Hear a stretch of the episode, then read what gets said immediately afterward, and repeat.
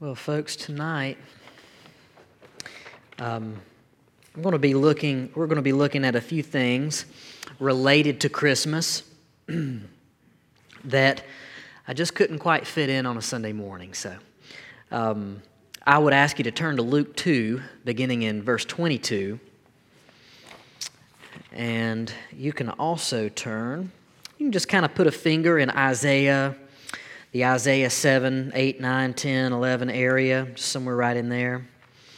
We'll look in, Luke 2, and we're looking tonight at how God shows his sovereignty. Sovereignty is a word that we don't, we don't use very much outside of church. We don't talk about anyone being sovereign. Uh, we don't talk about our, in our system of government at least, we don't talk about people being sovereign um, unless we're, unless we're making some accusations. But um, uh, our God is sovereign. Uh, there is no democracy that confers uh, to him what he ought to do. He is sovereign and he does, the Bible says, all that he pleases. Now that's good for us because our God is a holy God and he is a good God and he has our best in mind, but he is sovereign. Um, these things are, I would even say, uh, more foreign to us uh, because of the ways that, that we have always come to think of how our government should treat us. We, we vote for all of our elected leaders, which is a blessing. Right? But there are things, and others have noted this. Uh, Mark Dever has noted this that in, in the old country, uh, in, in Great Britain, in continental Europe, givenness is a little more easy for those folks to accept. The fact that they have rulers over them, that's, that's a little more in their heritage. And of course, we are a little more, I don't know, proud of our independence, right? And so it's important to reflect when we see God's sovereignty. Uh, this, is a, this is a very good thing. Uh, I'd just like to read Luke 2 22 through 38 just to set the pace. And then we'll look at a couple of things as we reflect on how God's giving to us a son at just the right moment and in just the right way shows us a little bit about his character a little bit about his nature. So we're in Luke 2 22. And it says this And when the time came for their purification, it's talking about, it's talking about um, Mary and Joseph and, and Jesus. When the time came for their purification, according to the law of Moses, they brought him up to Jerusalem to present him, Jesus, to the Lord. As it is written in the law of the Lord, every male who first opens the womb shall be called holy to the Lord and to offer a sacrifice according to what is said in the law of the Lord a pair of turtle doves or two young pigeons. Now there was a man in Jerusalem whose name was Simeon. And this man was righteous and devout, waiting for the consolation of Israel. Preached a whole sermon on this man last year at Christmas. I don't expect you to remember it, but I did. And then, of course, as we were looking just a couple of weeks ago about what does it mean for Israel to be consoled? Why did Israel need consolation? Um, if, if the answer to that question doesn't come very quick to your mind, I will say go back and listen to that sermon. I don't have time for that right now, but this is a man, Simeon, was righteous and devout, waiting for the consolation of Israel. And the Holy Spirit was upon him. And it had been revealed to him by the Holy Spirit that he would not see death before he had seen the Lord's Christ. And he came in the Spirit into the temple when the parents brought in the child Jesus to do for him according to the custom of the law. And he took him up in his arms and blessed God and said, Lord, now you are letting your servant, in other words, now you're letting me depart in peace. You're letting me die a happy man, he's saying according to your word. For my eyes have seen your salvation, that you have prepared in the presence of all peoples, a light for revelation to the Gentiles and for glory to your people Israel.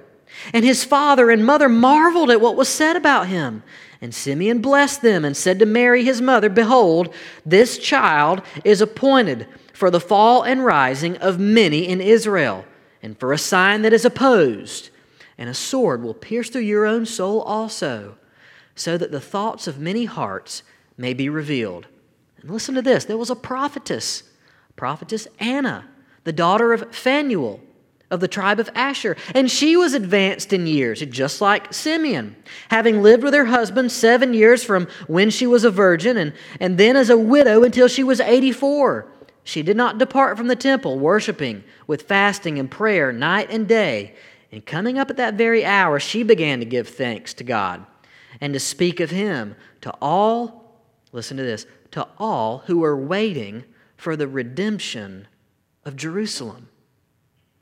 Now, it's important to do a little bit of background here. What happens before these events of Christ's birth and his coming into the temple to be dedicated to, be dedicated to the Lord is some, of course, 400 years of silence. It would be a very easy time for the people to believe that God had departed from them. It'd be a very easy time for them to believe that, that God had left them. And, and to add to all this, at the close of the Old Testament, the, the Israelites are still slaves in Persia. They're still in Persian captivity. The Old Testament kind of ends on this to be continued note. Not only this, but the Jewish people then later are ruled by the Greeks and then by the Romans. This is a far cry from the days of David when, when they were a people and they were somebody. They were a force to be reckoned with, and they want to get back to those good old days. They're hoping that there will be a king who will come to take them back to those good old days. Maybe Jesus would be that king, some of them think.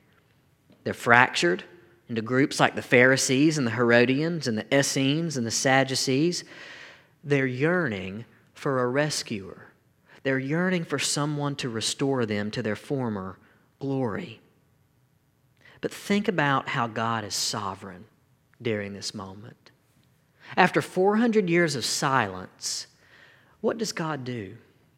He sends his son into the world at just the right time, this, this very strange moment in history where, where, where the Greek language had, had spread throughout much of what was called the world at that time.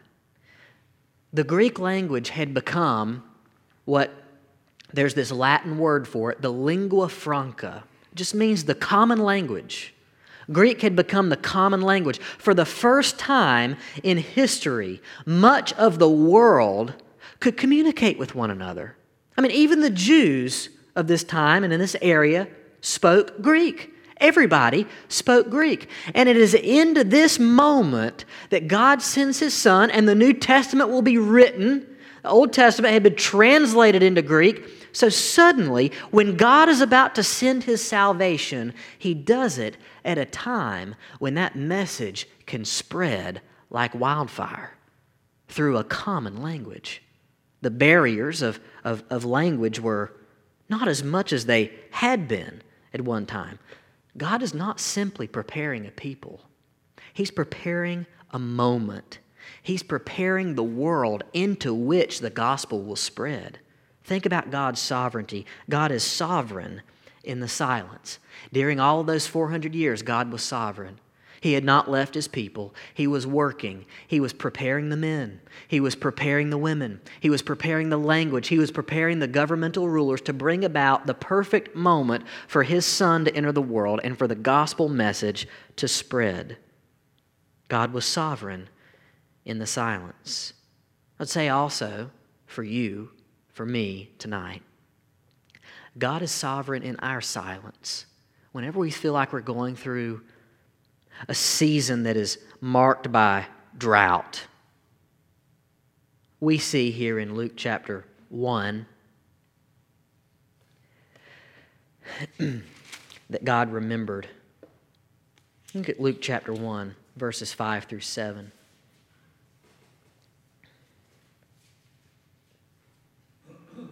Luke 1 5 says this In the days of Herod, king of Judea, there was a priest named Zechariah of the division of Abijah. He had a wife from the daughters of Aaron, and her name was Elizabeth, and they were both righteous before God, walking blamelessly in all the commandments and statutes of the Lord.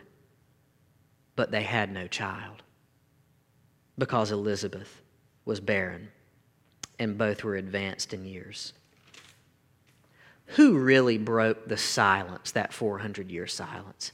There's a sense in which Jesus broke it because he is, after all, God coming, on to, coming into the world to take on flesh.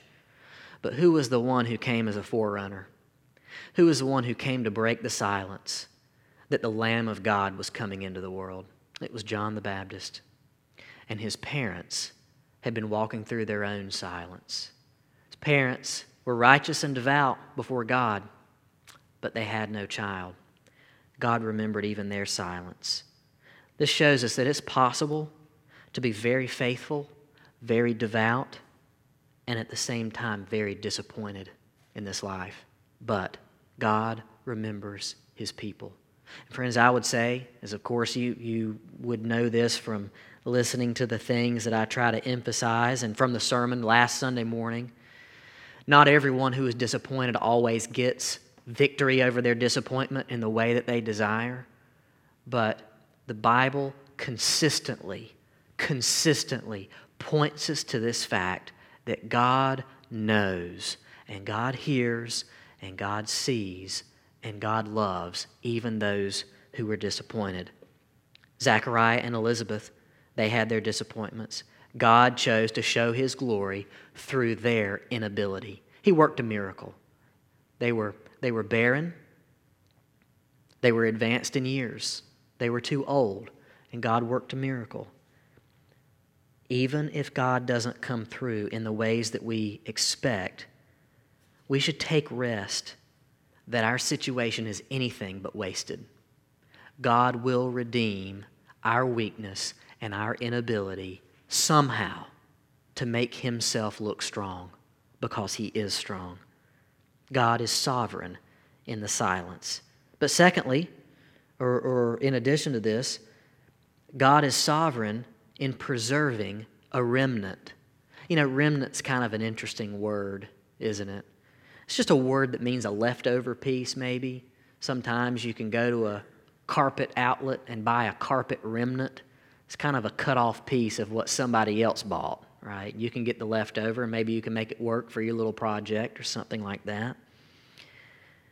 But imagine this after all these 400 years of silence, people are looking for, for what they're looking for. They're looking for a military leader, or they're looking for some, something else. That God, in the midst of all of this, has still preserved a remnant, those who are truly believing in Him, those who have seen the Scriptures, read the Scriptures, know what the Scriptures mean, and will believe. After the people of God went through dark, dark years, friends, I would say, when we look at Simeon and Anna, these two people who were advanced in years, righteous and devout, waiting for the consolation of Israel, right? They're waiting for God to make good on his promises. When we see these people who are standing out almost like they're sticking out like a, th- a sore thumb, nobody else is looking for what they're looking for. Nobody else expects Christ the way that they do. And, and, when, and when the parents bring the baby Jesus into the temple, immediately they, that's, that's the one we've been waiting for. Simeon and Anna say. No matter how dark the days get, God will always preserve a true remnant. He will preserve a people. Friends, this is a good word for us. As our culture continues to head into darker and darker days, God will preserve a remnant, He will preserve His true church. Um, he's sovereign to do that. Um, and I would say, just as a word of application, the kind of faith that we have is shown by the kind of Savior we expect. What kind of Savior are you looking for? I know that Jesus has come, right? He's already come, he's done his work. But there are, uh, folks are looking, and if we're not careful, we will too. we'll kind of want Jesus to be who we want him to be instead of who he is. The kind of faith that we have is shown by the kind of Savior that we're expecting. Are you expecting your, your, are you expecting Jesus to just be one Savior among many? That's a very popular view. That there are many ways to God. Well, the scriptures say that there is only one name under heaven given among men by which we may be saved. What the scriptures say. We can't have Jesus the way we want him. We only get to have Jesus the way he is. We can't create a Savior in our own image. We have to come to the Scriptures to get our idea of who he is. Another point about God's sovereignty He is sovereign in sending a son. There's a lot of S's there, but God is sovereign in how He sent a son uh, this, this notion, this idea of, of a righteous remnant. It runs through Scripture. We see it time and time again. Think about it. When, uh, when, when Jericho was about to fall, uh, we, we think about it in, in other times uh, in the Old Testament. God had a people that he was preserving for himself. Spies went into the land and they encounter Rahab, right? Out of this city, out of this enemy city, there's Rahab, and she believes in the God. She believes in Yahweh, right? And God remembers her. And she turns out, ends up being in the lineage of Jesus, the believing, uh, the believing remnant of the Lord. Simeon, we see he is here.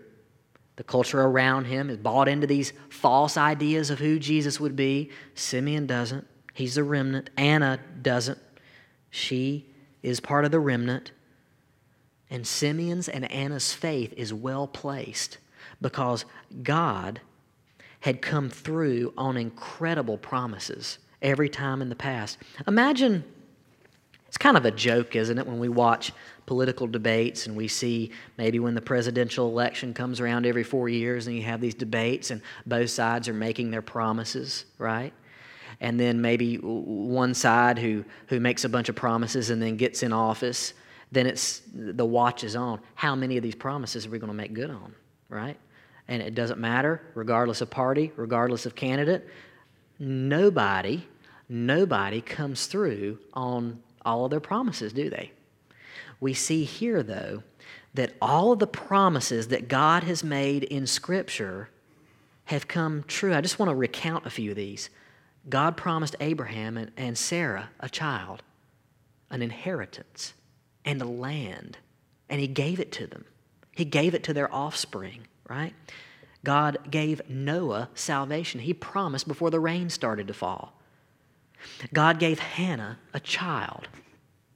God said that Jesus would be a descendant of Abraham, Genesis 22, and he was a descendant of David, 2 Samuel 7, and he was, Acts 3, Galatians 3, Acts 13, Romans 1. He would be born of a virgin, Isaiah 7, and he was, Matthew 1 22. He'll be born in Bethlehem, Micah 5, and he was, Matthew 2 1. Preceded by a forerunner. In other words, there would be a forerunner. Someone who would go before him and tell of him. We learn about that in Isaiah and Malachi, and then we see John the Baptist. Not only that, but a miracle occurred in order to get John the Baptist here through his mother and father. And he would be a prophet like Moses. He would be a priest forever in the order of Melchizedek. He would be a suffering servant. And he would bear the sins of his people. We learn all that in Isaiah 7 through 9. But we hear also, if, you're, if you've got that finger in Isaiah, 10, in Isaiah 7, 8, 9, 10, in Isaiah 10 says this Isaiah 10 11. Let's see. I'm sorry, Isaiah 10 22. Let's start in verse 20, Isaiah 10 20. In that day, the remnant of Israel and the survivors of the house of Jacob will no more lean on him who struck them, but will lean on the Lord, the Holy One of Israel in truth. A remnant will return, the remnant of Jacob, to the mighty God. For though your people, Israel, be as the sand of the sea, only a remnant of them will return. He's talking about the exile that they're going to go into. But there's another point that's being communicated to us between the lines. It's the point that we learn of in Romans 11. Not all Israel is Israel. Right? There's this big nation, this big nation but only inside of that big nation are those who are believing. Right? We see the same thing in our churches. The parable of the wheat and the tares, right? You can have a church roll that's seven or eight hundred. How many of them can you find on a Sunday morning? Don't know. How many of those are believers? Perhaps even smaller. There is a remnant always within the visible people of God. In 10 and 11, says this in 1033 if you just kind of scroll down a little further isaiah 1033 behold the lord god of hosts will lop the boughs with terrifying power with and the great height will be hewn down and the lofty will be brought low he will cut down the thickets of the forest with an axe and lebanon will fall by the majestic one he's talking about this he's talking about this judgment that's going to come to his people. Think of the imagery of taking an axe to the bottom of a tree, right? And you cut the tree down. God is saying, I am going to judge my people. I'm going to cut the tree down. And the tree is going to fall. But my purposes are not done. He says this in chapter 11, verse 1. Even though, think about this, even though the tree has fallen over, look at chapter 11, verse 1. But there shall come forth a shoot from the stump of Jesse, and a branch from his roots shall, bear fruit. You ever seen that happen? Or the, there's an old stump, you know, and then you see a little sprig come out of that stump, and something completely new begins to grow where the old tree was. And that's what God is saying is going to happen. He said, My people have sinned. They've walked far from me, so I have to punish them. I have to discipline them, so I'm going to cut the tree down. But there is going to be a sprig that's going to come. And through that, it says, verse 2 The Spirit of the Lord shall rest upon him the Spirit of wisdom and understanding, the Spirit of counsel and might, the Spirit of knowledge and the fear of the Lord. Who's this sounding like? I don't know and the delight of the Lord, and his delight shall be the fear of the Lord. He shall not judge by what he sees, or decide disputes by what he hears, but with righteousness he shall judge the poor. And of course, we know even more powerful things are said in verse 10 In that day, the root of Jesse, who shall stand as a signal for the peoples, of him shall the nations inquire, and his resting place shall be glorious. There's a day coming, Isaiah is saying, when, yes, even though my people have been unfaithful, there's going to be one who's going to come through the family tree who is going to take care of business, is going to set everything right. Listen to Jeremiah 33. I know I didn't tell you to turn there, I just want you to listen. In those days and at that time, I will cause a righteous branch to spring up for David and he shall execute justice and righteousness in the land. In those days, Judah will be saved, and Jerusalem will dwell securely. And this is the name by which it will be called The Lord is our righteousness. Folks, this story makes sense of the rest of the Bible. It's a story about God sending his son Jesus to fix everything that was broken. It's a story about him doing it through the people that he promised to be good to, even though they were wayward. And here at Christmas, there is no cross without the birth of this, this sprig who has come up from the stump. There is no salvation apart from him.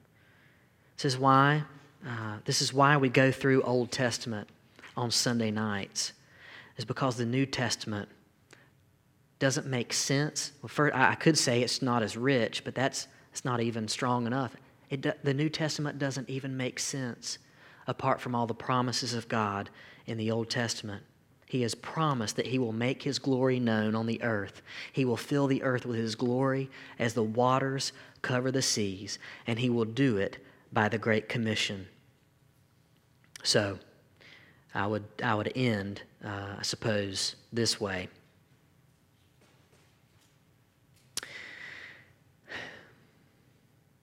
God is sovereign in salvation.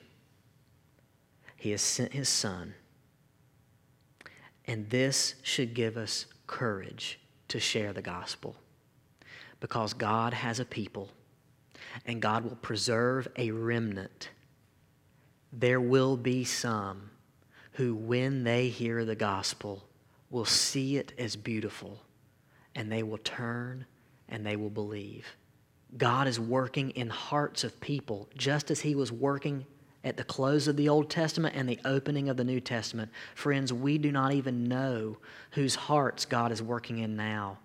Let us be active in sharing the gospel so that they might hear and so that those seeds that, that other people and that God have, have planted in their hearts might spring forth and they might turn and believe in this God who is sovereign and who has given his very own Son for their salvation.